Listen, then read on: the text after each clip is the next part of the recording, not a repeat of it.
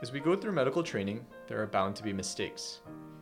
These medical errors are often a source of burnout and existential distress for healthcare professionals. Did the patient die because of something I did?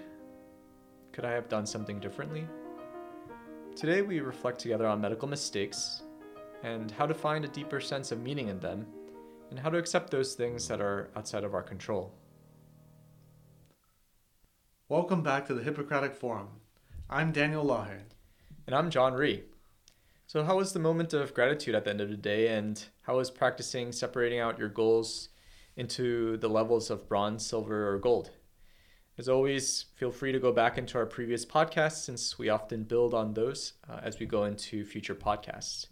And today we wanted to speak a little bit about medical errors because we thought it stems well from our previous topic on hope.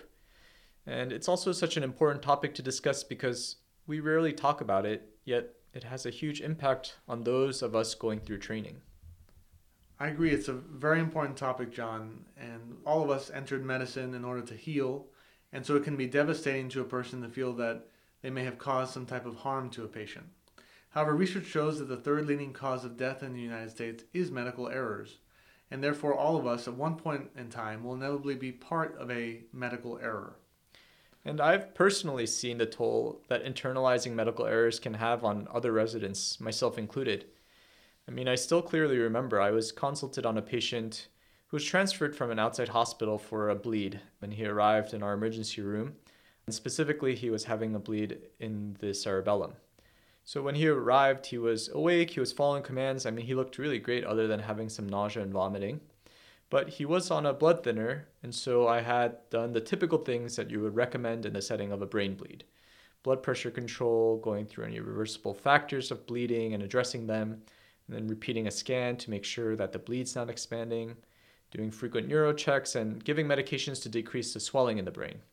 And when he arrived, he looked so great, and so I asked that the medications be given to him to decrease the swelling in the brain, since that cerebellum is a very tight area and all of the cerebrospinal fluid goes through the fourth ventricle, which, when it closes off abruptly, it can cause herniation and immediate death. So I found out that he hadn't been given the reversal agents prior to his transfer, so I had asked that that agent be given, and he was brought to the scanner for a repeat CAT scan of the head to make sure that the blood wasn't worsening.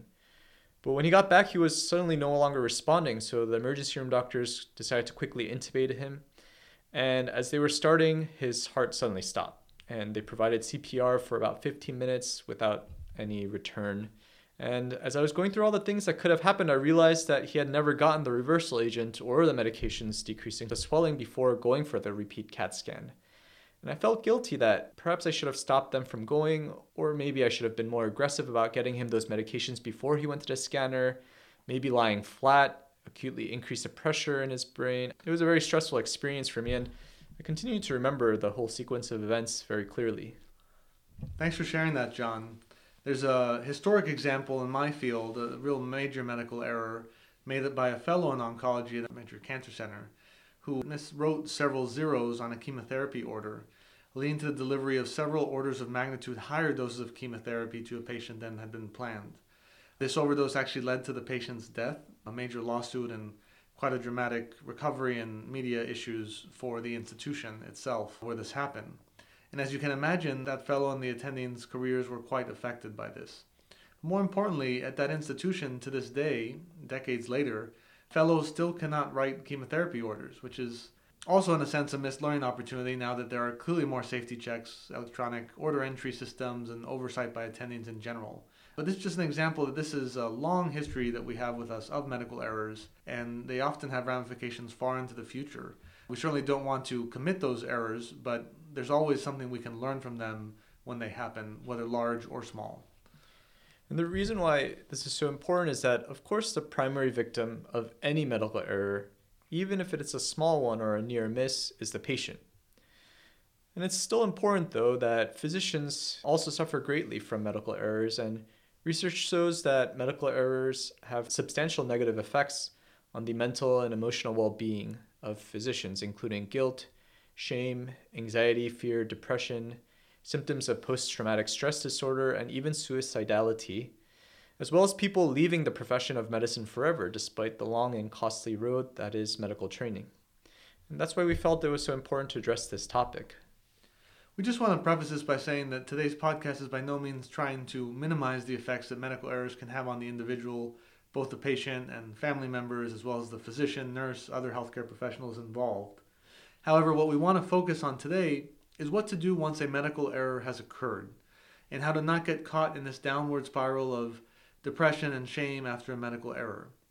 To do this, we felt there are three areas to address within medical errors.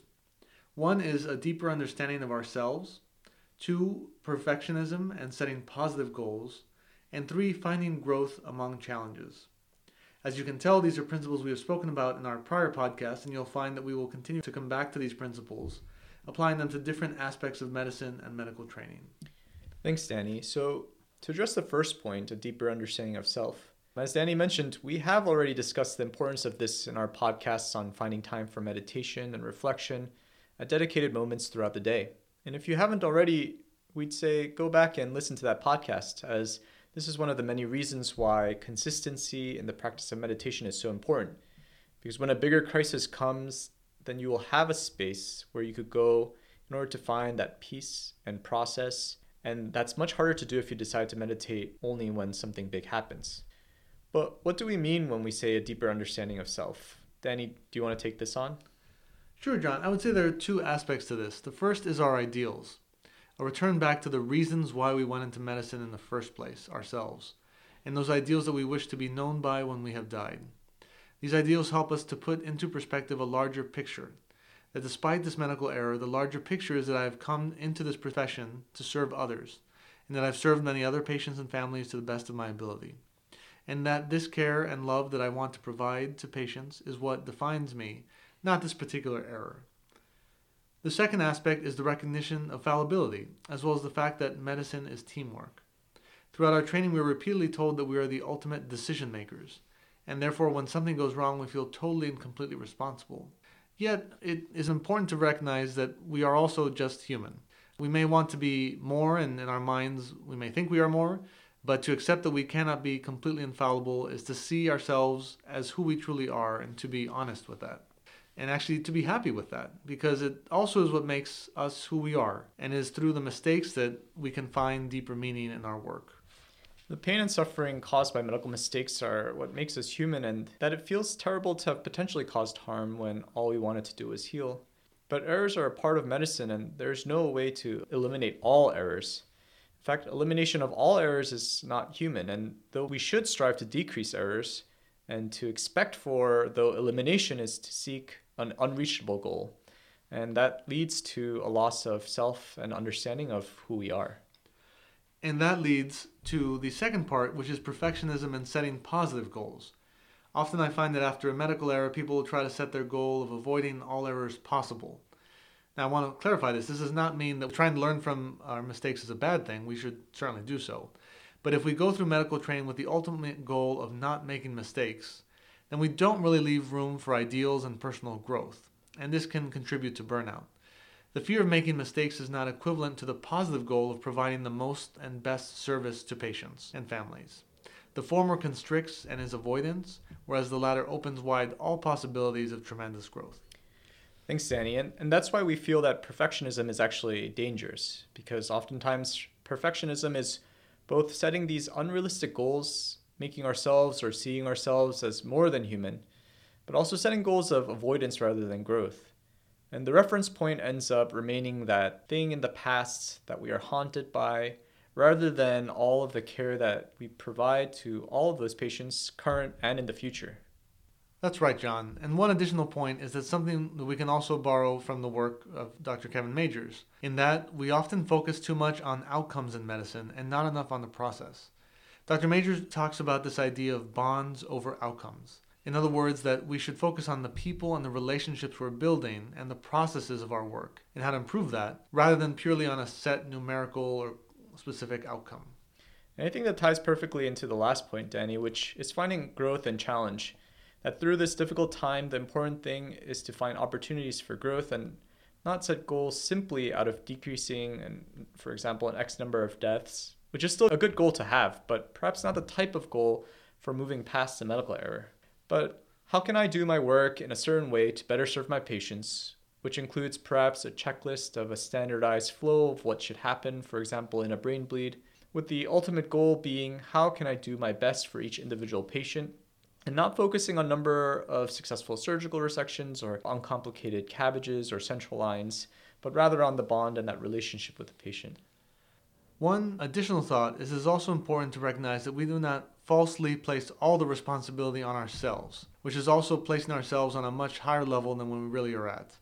Medicine is a team sport, and to see oneself as the make or break person is also a reflection of pride, which is important to recognize when things go well, too. That we do not think it is all due to our own efforts, but that any successful patient care is due to all the healthcare professionals that were part of a particular patient's healthcare journey. And we still encourage sessions for debriefing. And here we challenge senior residents, fellows, attendings that might be listening to this podcast that this may be an area of growth and ideals for you as well.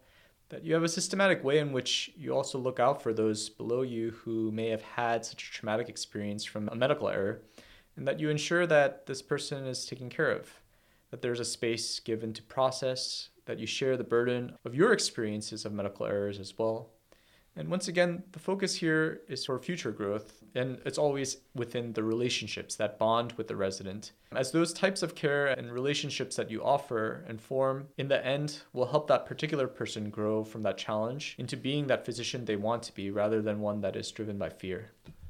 One last point is to remember because we are entering medicine to serve and complications are bound to happen, that we must also think of the consequences of not doing something. To be a good physician means weighing both sides, including the risk of doing something versus not doing something. And that usually doing something will involve additional risks. Yeah, and thanks for bringing that up, Danny, because we sometimes place much more emphasis on complications of procedures because it feels like you're solely responsible, but it's important to remember that the consequences of not doing the procedure is often more dire, and the acuity makes it feel worse, but in reality, in all medical decisions, whether it's to give or not give TPA for a stroke, knowing that it could turn into a hemorrhage, or whether or not to give an experimental chemotherapy that in the long run could shorten a patient's life due to side effects. Part of medicine is to foresee and accept that there will be complications and that this is a part of medicine and that it must always be a means of growing stronger to form better bonds with patients and families rather than to isolate yourself further from them. As always, we will leave you with a quote today by Atul Gawande in his book Complications A Surgeon's Notes on an Imperfect Science. He writes, quote, The core predicament of medicine, the thing that makes being a patient so wrenching, being a doctor so difficult, and being a part of a society that pays the bills they run up so vexing, is uncertainty. With all that we know nowadays about people and diseases and how to diagnose and treat them, it can be hard to see this, hard to grasp how deeply uncertainty runs. As a doctor, you come to find, however, that the struggle in caring for people is more often with what you do not know than what you do. Medicine's ground state is uncertainty, and wisdom for both the patients and doctors is defined by how one copes with it. So remember to email us at contact at hippocraticforum.org on any comments or topics that you want to hear about.